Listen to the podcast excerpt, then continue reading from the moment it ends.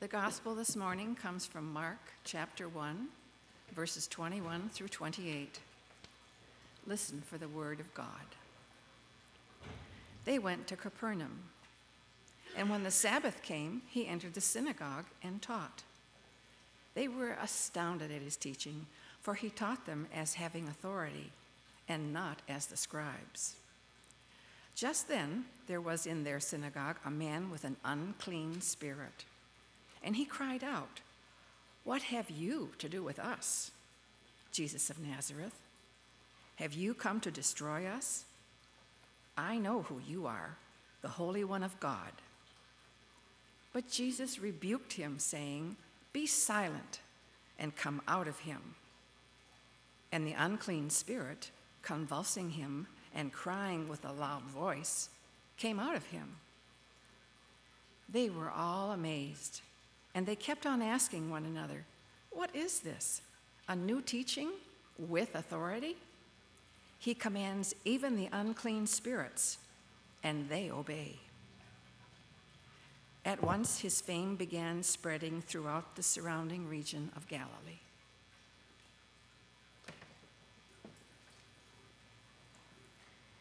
Jesus goes to Capernaum. This is the first time in, in Mark's gospel that Jesus does something publicly other than getting baptized. And he's teaching in the synagogues, and they are amazed because he teaches as one that has authority. Now, why are they amazed?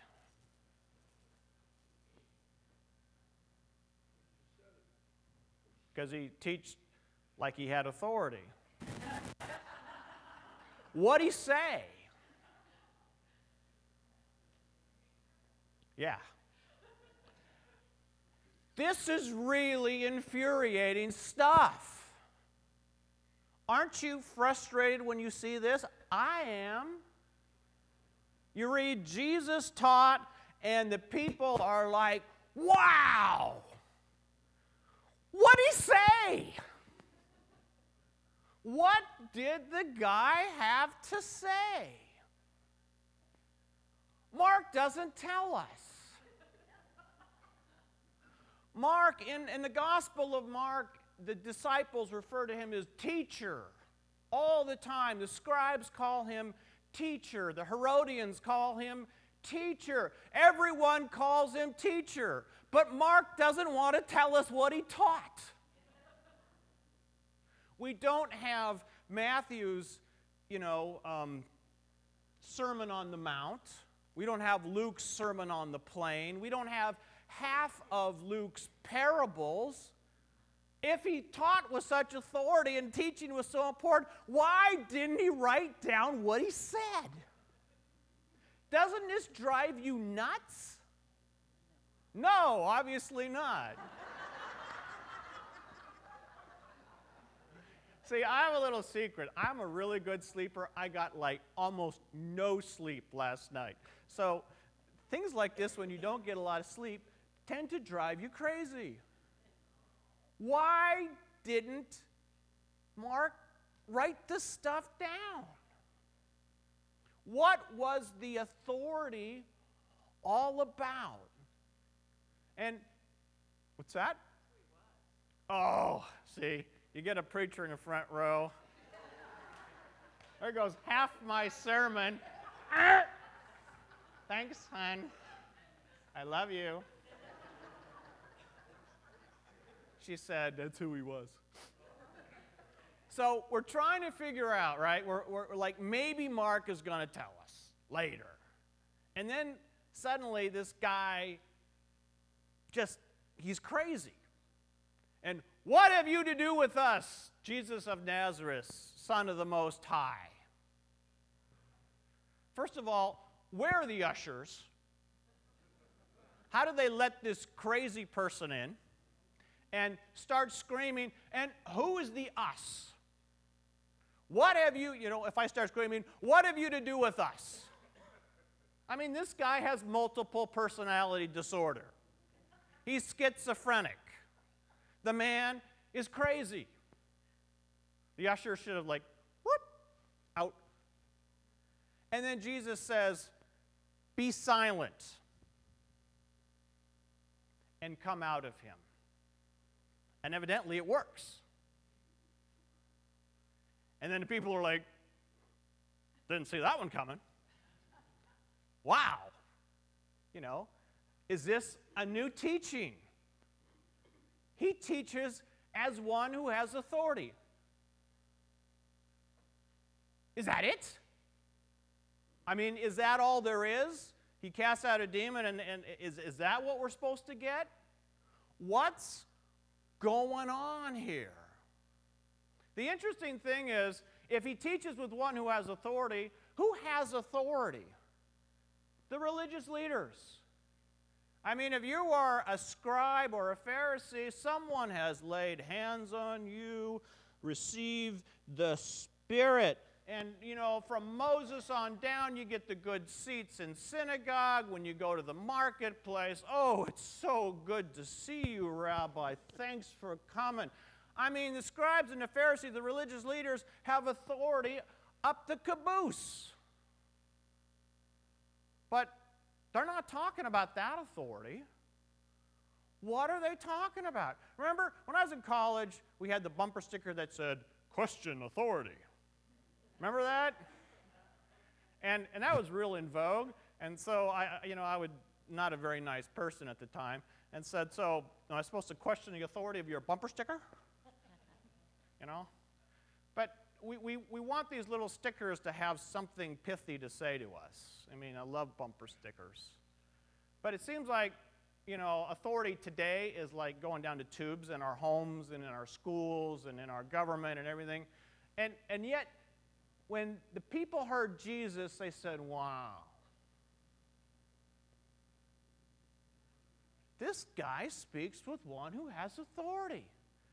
And it can't just be what he had to say, because if it had been, they'd have written it down. Someone certainly would have written it down. But, um, you know, I will get you. But, like my wife so wisely put, put it, the authority was inside him. It was who he was. He spoke, and people said, Wow, there's something coming out of him that is different. There's something about him that I need to hear and I need to be. So we need to not only listen, but we need to look. And who was Jesus? Who did Jesus hang out? Who were in his Pharisee schools? Who did he hang out with? And you can answer this one. She's silent. All right. So, who, who, who came to Jesus? Oh, this is an easy one. This is a softball right across the plate. The sick, the poor, the downtrodden, the tax collectors, the prostitutes, everybody who society said, you know what, we'd rather not deal with you. It's the kids from South Central LA.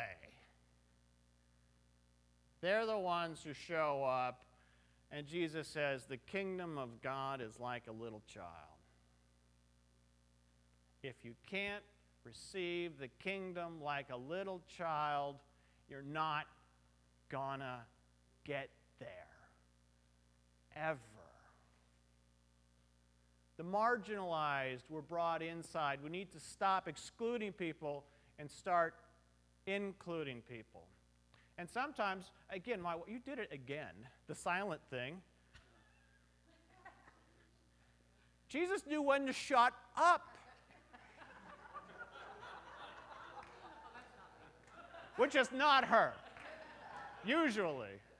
This time, yes, but usually, no. I mean, Jesus stands before Pilate and see how many accusations these people are leveling against you. What have you to say in your authority? Where does authority come? From just being still. Think about it. The people who were certifiably nuts in that society, the crazy ones, the ones who had demons, always knew who Jesus was. You read the Gospel of Mark, the demons always know. I love the line, Do you believe in the Lord Jesus Christ? was like, well, you know, great if that's all there is, because the demons in the Gospel of Mark all believe in him. And I don't see anybody saying, well, the demons are going to be saved. It's not enough simply to say, yeah, you're the dude. You know, that's not getting it. But the demons always know who he is. The crazy people know who Jesus is. The people who are smart, the people who are wise, the people who are good thinkers, they're the ones that hung him up on a tree and killed him. Think about it. This is scary stuff, especially at 4 o'clock in the morning when you can't go to sleep. Jesus was somebody who knew how to be silent. And the other thing, what were the two things that people who didn't like Jesus said about him all the time? He had one of two things going on. Either he's a blasphemer, well, he not either. He's definitely a blasphemer. That's one. Or he's got a demon. Right? The very thing that Jesus actually does is cast out demons and tells the truth, he is accused of. Ever happen to any of you? If I had a nickel for every time that I was told that I'm going to hell, I could retire today. And it used to bother me a lot. It's like, you know what? Just because I don't think the way you do and I don't accept the teachings that you do, the way you do doesn't necessarily mean that I'm going to get deep fried for all eternity. Not necessarily. I like to hold out hope. but that's what Jesus was accused of. You're in line with Satan or you're a blasphemer. Suddenly, when we lift up Proposition 8 as being an evil thing, and they say, well, you know, you're not on the side of God, and you must have a demon, well, that makes me feel a whole lot better. I'm in good company. I'm in the company of Jesus. We're going to reach out to our homeless and we're going to give them cell phones and we're going to feed them and we're going to give them some dignity in our town. We're not just going to give them a bus pass somewhere else so that they can be somewhere else's problem. And people say, You don't have town spirit. Shame on you. Well, I'm in good company. And if you know me, I'm not in good company that much of the time. This is really good news for me. Jesus' authority doesn't just come from what he says. And I thank Mark for not getting lost in the words, because sometimes we are so eager for that bumper sticker that we miss the person and the experience of Christ. And sometimes you don't get the right teachings to know, but you get a direction that's sure. And I think as a church, and I'm hopeful as a church that we are seeing that direction and we are walking that direction with faith. And when we're smart, we know when to shut up and be silent in the face of questions that can't be answered. You know, Jesus almost never answers questions. You know, you ever know that? He would be questioned all the time and he'd say, You know what? Let me ask you a question in return. And if you can answer my question, then I will answer yours. And they never do. Because they know they'll be tripped, tripped up. Sometimes it's the willingness of living in the questions that points us the way instead of clinging to an answer too quickly. Gerhard Frost writes a poem, and I'm actually going to quote it. I, brought it. See if I can find it. It's called Loose Leaf. When your options are either to revise your beliefs or to reject a person, look again. Any formula for living that is too cramped for the human situation cries for rethinking. Hardcover catechisms are a contradiction to our loose leaf lives. If you're like me, you would love your life to be in a binder where you can flip through it and have a nice, coherent, cohesive. But if you're like me, it's probably more like a loose leaf thing where if you drop it, it just goes everywhere. And most of us, that's our lives. We're loose leaf living. And Christ says, I gather in the loose leaves. And you don't have to be bound in a book. And you don't have to be tied down to a narrow way. You're all right as you are. And that's the authority they found in Christ. And so can we. And that's good news.